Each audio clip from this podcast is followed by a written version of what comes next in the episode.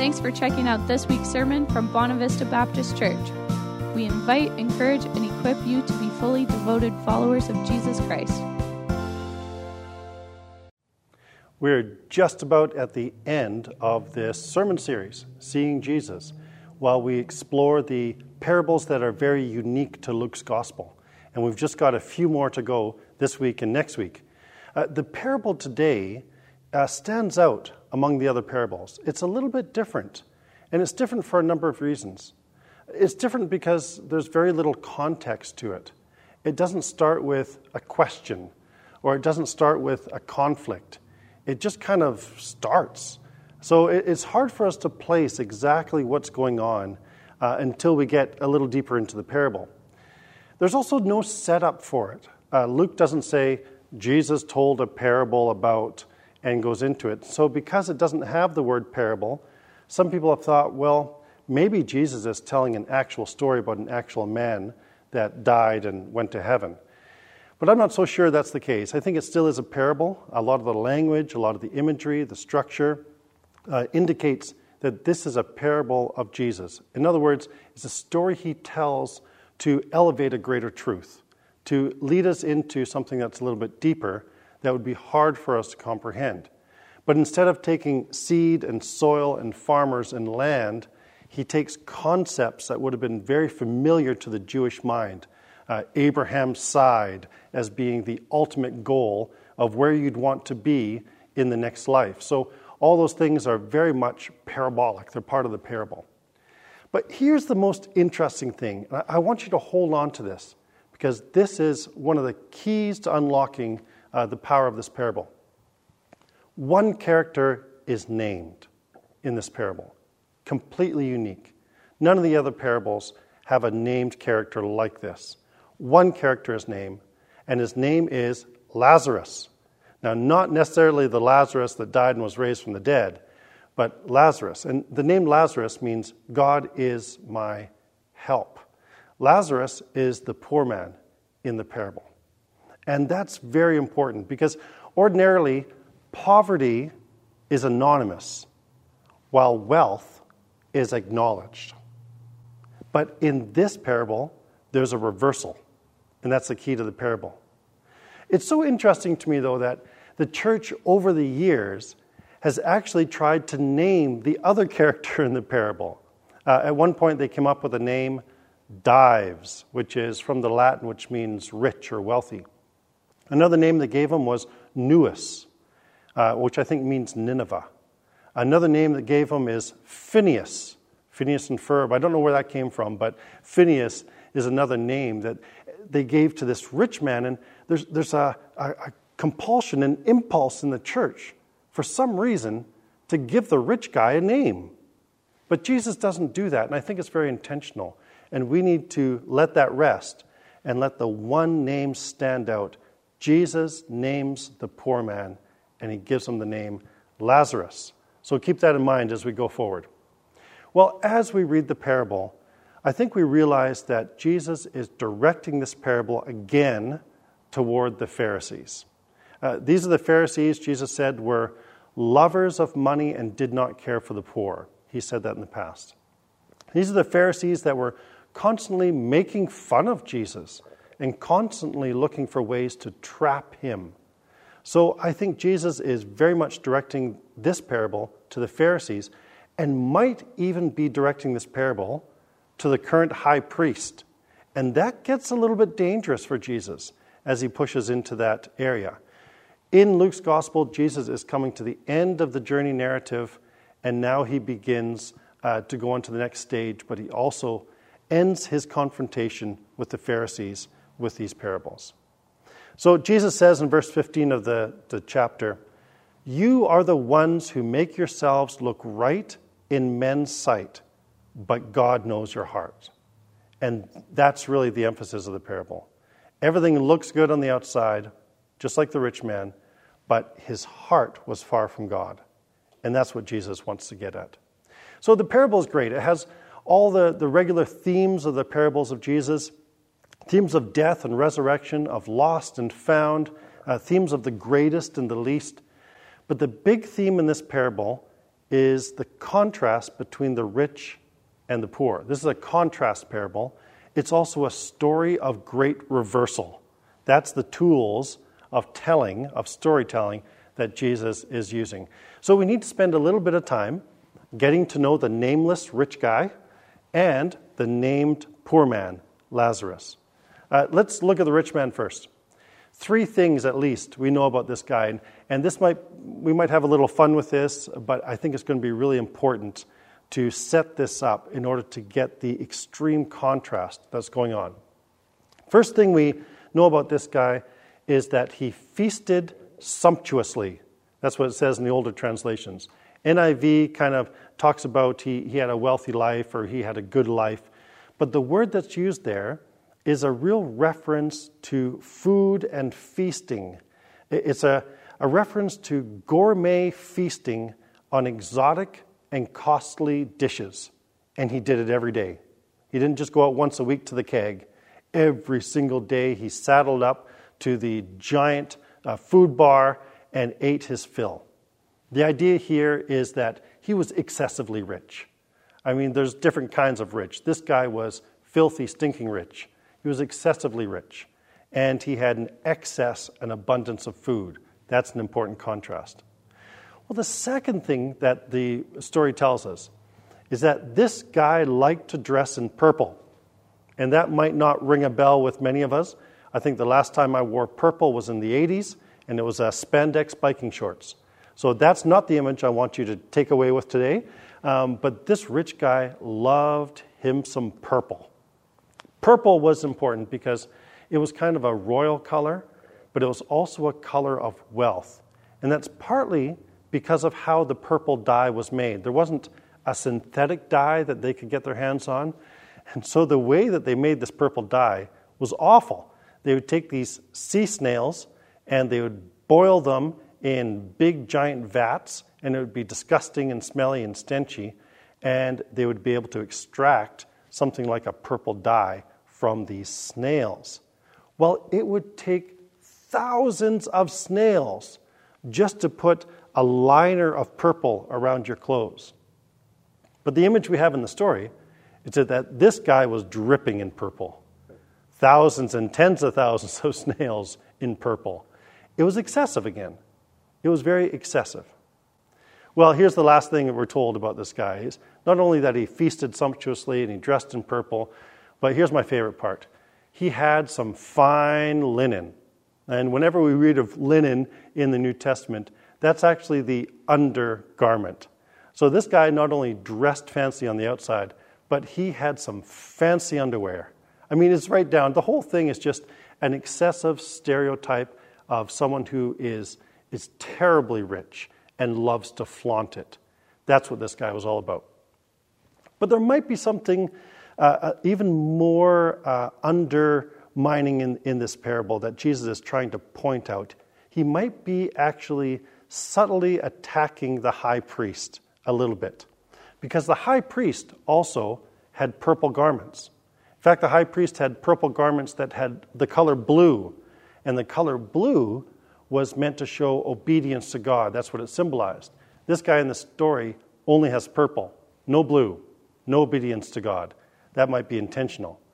But where we really see that Jesus might be talking about the high priest is later in the story when the rich man goes to the afterlife and he calls out, Send someone to my five brothers. Well, guess what? The high priest at the time of Jesus had five brothers. And so Jesus might be taking a bit of a dig that would have been obvious, I think, to the hearers at the time. So that's the rich guy. Just keep that in mind, those images, and just that excessive wealth that he loved to flaunt. Let's look at the poor man. Let's look at Lazarus, who is named in the story. We, we learn a number of things about his poverty, at least three things. First of all, he was a beggar. He, he had to beg for his food, he had to beg for money. I, I don't know if you've ever had to um, have the occasion to go and ask someone for financial help. That can be so humiliating. It can be actually so shameful. Whenever people come to me and ask for some financial assistance, I always admire their courage to do that because it is the hardest thing to do. And especially for this man to have to beg day in, day out, it's dehumanizing. But it also just erodes his sense of who he is as a man. So he's shameful. It's not just begging for money, he's not just getting by by asking money for booze. He, this is a shameful thing for him. And so he is a beggar. But then it also says he's full of sores. So he's not only a beggar, he's also sick. He's an untouchable, maybe not to the point of being excluded from the city, but he is somewhat of an untouchable because he's full of sores. What an awful image. I think of Job when he was full of sores and he was so itchy that he just wanted to scrape them off. That's the kind of awful picture that we have of this man. No one would want to go near, everyone would leave him alone because he had these stinking sores all over him. But it gets worse. the only people that will come near are not people at all, it's actually the dogs. And the dogs come to lick his sores. This is this is the last blow. This is the straw that breaks the camel's back for this man. I know some people have said, well, the dogs might be a sign of, of kindness, coming to lick his wounds to be healed. That's a wives' tale. Do not let your dog lick your wounds. It will not heal, it will get worse. And in fact, in the Jewish understanding, the dogs were terribly unclean animals. Uh, they called the Gentiles dogs. So you can see the association here is negative. Even the dogs came and licked his wounds. And so this man is not only down and out, uh, he's full of shame, he's excluded, he's an outsider. He's exactly the kind of person that Luke and Jesus wants us to pay attention to. And that's why Jesus gives him a name Lazarus. God is my help. Well, from outward appearance, the rich man is obviously blessed. I mean, isn't he? We would say that of him today. We say, wow, you've got a lot of blessings in your life. And, and the poor man, well, he's obviously cursed. He must have made some bad decisions, or there must be some kind of sin in his life, or something in his past that caused him to be this way. That's how the audience, I think, would have perceived it, and maybe that's how we would perceive people like that today. Those who are wealthy and seem to have it all together, they're blessed. Those who are not and are on the street or walking up and down the traffic lights looking for some money must be cursed or have done something wrong. So we're not too far off from the mark of the audience that Jesus was talking to. Well, both men die. That's the great equalizer, isn't it? Death. And both men die, and surprise, says Jesus, the great reversal happens. And the poor man goes to Abraham's side, and the rich man goes to Hades. It's interesting, though, that even in Hades, the rich man still thinks he can boss the poor man around. Hey, send Lazarus to bring some water over to me and cool my tongue. He hasn't learned his lesson at all. He still thinks he's the winner, he still thinks he's in charge. And that's part of what we see in the story. But the fortunes are very much reversed. Now, we have to be careful here. This isn't a theology of how to get into heaven by being incredibly poor. That's not what this is about. In fact, the whole story isn't really to tell us too much about heaven and hell. There's a different point in the story, and that's what Jesus wants us to pay attention to. Part of the point of the story is this to wake up the Pharisees, to take them and shake them, to make them pay attention to their privilege, to their wealth, to the opportunity that they have, to their obligation under God's law to the poor among them Wake up, Pharisees, pay attention, take action. That's what this parable is meant to fire them up to. Robert Farrar Capon, um, a commentator, he says this If the world could have been saved by successful living, it would have been tidied up long ago. The Pharisees loved money and were quite successful, and yet the problems existed. He goes on to say, it is not success of any kind that saves, not even success in keeping the law. And that's part of the point that Jesus wanted the, Pharisees to get. So, what was the sin of the rich man? What did he do wrong? I mean, he never ordered Lazarus to be removed from his gate. Uh, he had no objections, I guess, to letting some of the bread from his table go to Lazarus from time to time. Uh, he didn't kick him while he was walking by. He, he wasn't deliberately cruel to Lazarus. The sin of the rich man was that he never even noticed Lazarus. Uh, he had accepted Lazarus simply as part of the landscape and thought it was perfectly natural and inevitable that Lazarus should lie in pain and hunger while he enjoyed luxury. Lazarus, for him, was just another part of the landscape, and that's where he went wrong. The rich man is really a picture of entitled privilege that often comes with wealth and power. And that was the trap that the Pharisees were falling into. And that's this very same trap that you and I can fall into today. Because the reality is, and let's face it, we are privileged.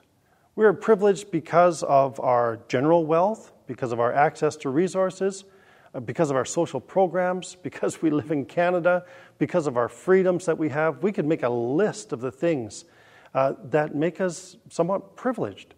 And we might be tempted to think, well, we deserve this. We've earned this. This is our right, and it must be protected. And sometimes when you see those that are less privileged, that don't have access to those kind of things, sometimes trapped in poverty of all kinds, we might be tempted to think, well, they brought this on themselves. Look at the foolish decisions they made.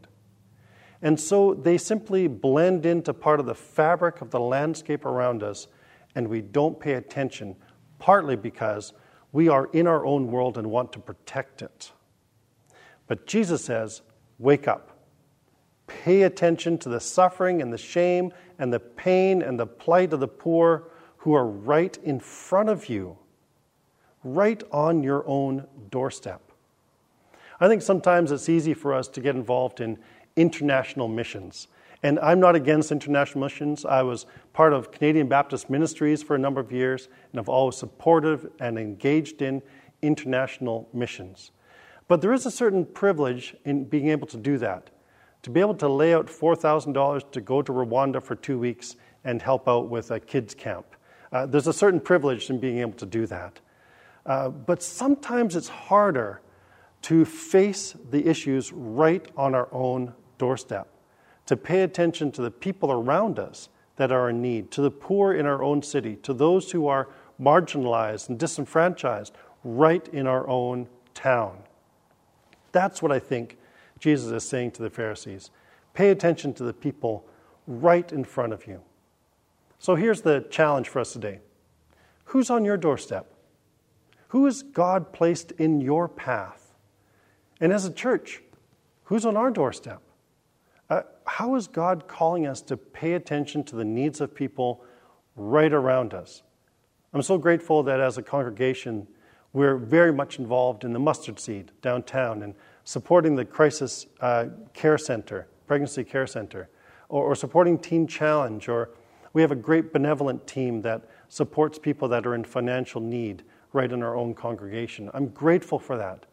But I think more can be done.